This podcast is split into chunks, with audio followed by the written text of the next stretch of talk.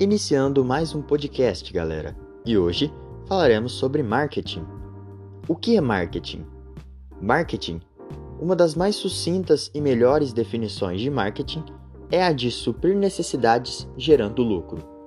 O ser humano cria as necessidades e o marketing administra essas necessidades. O objetivo do marketing é tornar supérfluo o esforço de venda é conhecer e entender o cliente tão bem que o seu produto ou serviço possa se adequar a ele e se vender sozinho. A que se aplica o marketing? Os profissionais de marketing se envolvem na gestão da troca de diferentes produtos. O marketing se aplica a bens, serviços, eventos, experiências, pessoas, lugares, propriedades, organizações, informações e ideias. Agora, quem faz o marketing? O profissional de marketing é alguém que busca uma resposta da parte denominada cliente potencial. Se duas partes estão buscando vender algo uma para a outra, ambas são consideradas profissionais de marketing. Dentro do marketing, são possíveis oito tipos de demanda: demanda negativa, os consumidores não gostam do produto e podem até mesmo pagar para evitá-lo. Por exemplo, plano de saúde. Demanda inexistente: os consumidores não conhecem o produto ou não estão interessados nele. Por exemplo, cursos estrangeiros. Demanda latente: os consumidores compartilham uma forte necessidade que não pode ser satisfeita por nenhum produto existente no mercado. Um exemplo seria carros ainda mais econômicos. Demanda em declínio, os consumidores passam a comprar o produto com menos frequência ou deixam de comprá-lo. Um exemplo seria roupas que saíram de moda. Demanda irregular, as pessoas dos consumidores, as suas compras, podem ser sazonais ou variar de acordo com o mês, a semana, o dia ou o horário um exemplo seria panetones, que são mais vendidos no Natal. Demanda plena. Os consumidores compram todos os produtos colocados no mercado. Um exemplo seria: temos 10 celulares e vendemos os 10. A empresa, na demanda plena, se sente confortável ao vender tudo o que fabrica. Na demanda excessiva, há mais consumidores interessados em comprar o produto do que os produtos disponíveis. Um exemplo seria ingressos para shows. E finalizando, demanda indesejada. Os consumidores se sentem, atraídos por produtos que têm consequências sociais indesejadas. Um exemplo seria bebidas alcoólicas e cigarros. Temos também no marketing os principais mercados, que são eles: mercado consumidor, os próprios consumidores que compram o produto, mercado organizacional, as organizações que geram bens e serviços aos outros, mercado global, é a promoção do produto internacionalmente, e o mercado sem fins lucrativos e governamentais, que são as ONGs, por exemplo. Temos também alguns conceitos, como necessidade, desejo e demanda. As necessidades são coisas básicas ao ser humano, como comida, água, roupas e abrigo. As necessidades, elas se tornam desejos quando são direcionadas a objetos específicos que possam satisfazê-las. Demandas são desejos por produtos específicos, sustentados pela capacidade de comprá-los. Dentro da necessidade, podemos distinguir cinco tipos da mesma. Necessidade declarada: o cliente chega na loja e quer um carro econômico, por exemplo. Necessidade real: o cliente quer um carro cujo preço de manutenção não seja o seu preço inicial, mas seja baixo. Necessidade não declarada: o cliente espera um bom atendimento por parte do vendedor. Necessidade de algo mais: o cliente gostaria que o revendedor incluísse um sistema de GPS. E necessidade secreta, o cliente quer ser visto pelos amigos como um consumidor inteligente. Para conquistar a vantagem competitiva, as empresas devem ajudar os clientes a descobrir o que querem. Mercado-alvo, posicionamento e segmentação. O mercado-alvo é o público consumidor do meu produto. O posicionamento é um conjunto de ações e estratégias cujo objetivo é divulgar uma marca e seus produtos. Ofertas e marcas. Uma proposta de valor intangível é materializada por uma oferta, que pode ser uma combinação de produtos, serviços, informações, experiências. Uma marca é uma oferta de uma fonte conhecida. Valor e satisfação. O valor pode ser considerado como uma combinação de qualidade, serviço e preço, denominada tríade do valor para o cliente. A satisfação reflete os julgamentos comparativos de uma pessoa sobre o desempenho percebido de um produto em relação às suas expectativas. Os canais de marketing são aonde são divulgados os seus produtos e as suas propagandas, por exemplo, jornais, revistas, rádio, televisão, correio, telefone, outdoors, cartazes, folhetos, CDs, arquivos de áudio, de áudio digital e internet. Cadeia de suprimento ou supply chain seriam as matérias-primas, a distribuição de, ins de insumos. Assim, é possível ascender ou descender no mercado a qual a empresa está inserida. O relacionamento redes contém-se no relacionamento de ligações com o cliente.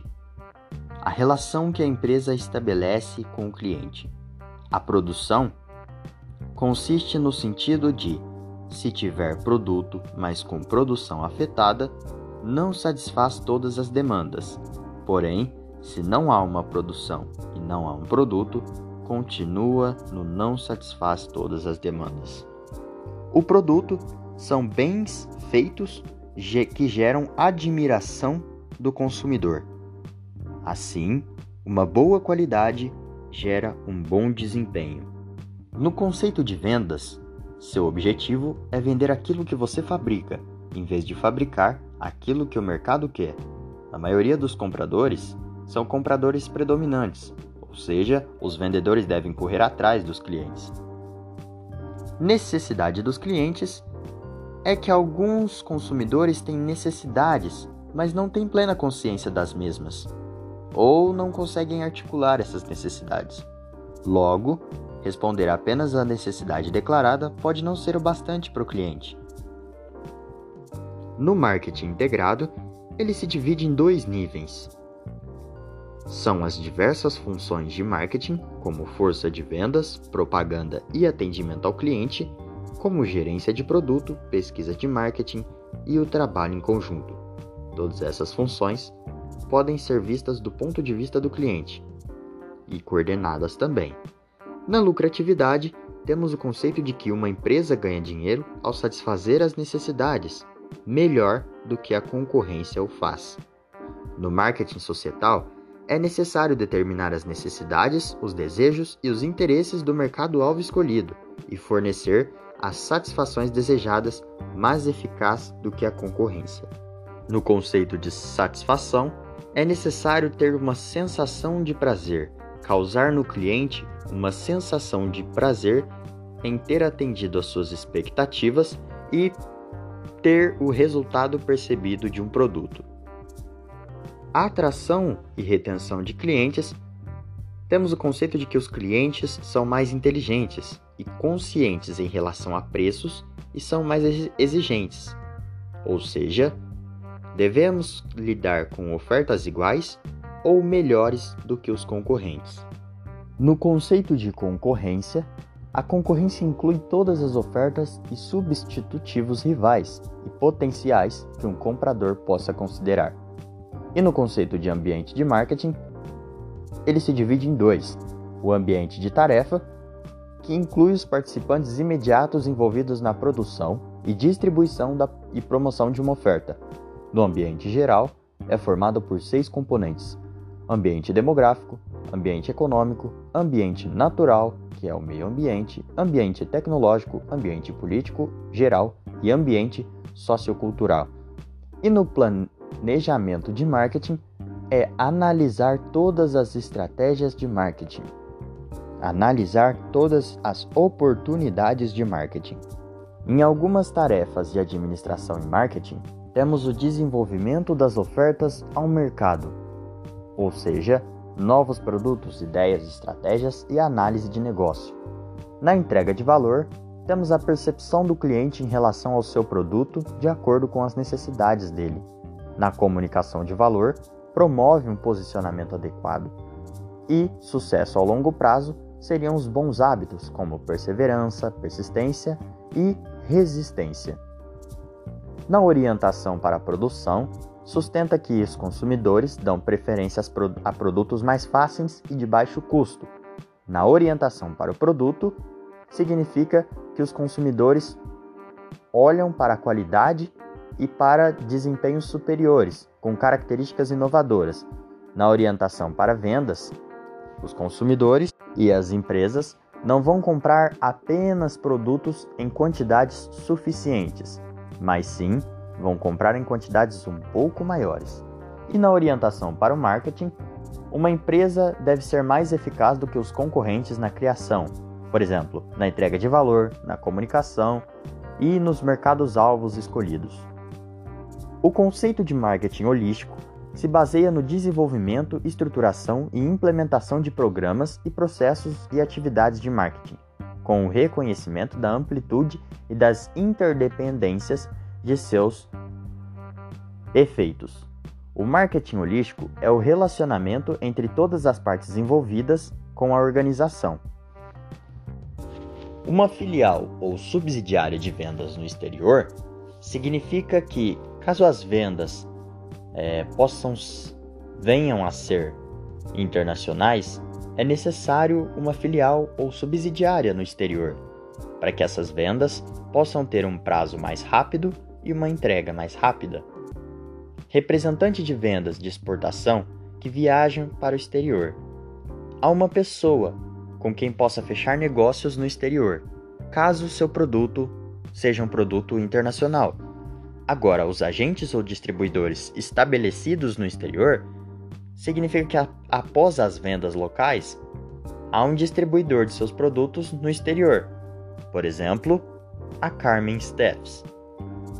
O marketing também tem suas vantagens e desvantagens, prós e contras do marketing global. Algumas vantagens seriam economias de escala em produção e distribuição, custos mais baixos de marketing, poder e escopo. Algumas desvantagens seriam diferenças no ambiente legal, diferenças entre as instituições de marketing e diferença entre os procedimentos administrativos. Temos também o individualismo versus o coletivismo, ou seja, o amor próprio de um indivíduo diz mais respeito ao sistema social do que às realizações individuais. A proximidade, versus a distância do poder significa que culturas com elevada distância de poder também são menos igualitárias. Masculino versus o feminismo, até o ponto em que a cultura é dominada por homens autoritários ou mulheres protetoras. Aversão versus aceitação da incerteza significa até que ponto as pessoas são tolerantes ou têm aversão ao risco. Nos efeitos de país de origem, a globalização que é a integração econômica, social, cultural do espaço geográfico mundial, tem um fortalecimento da imagem do país e a atração de investimentos estrangeiros, que é analisada nos efeitos do país de origem.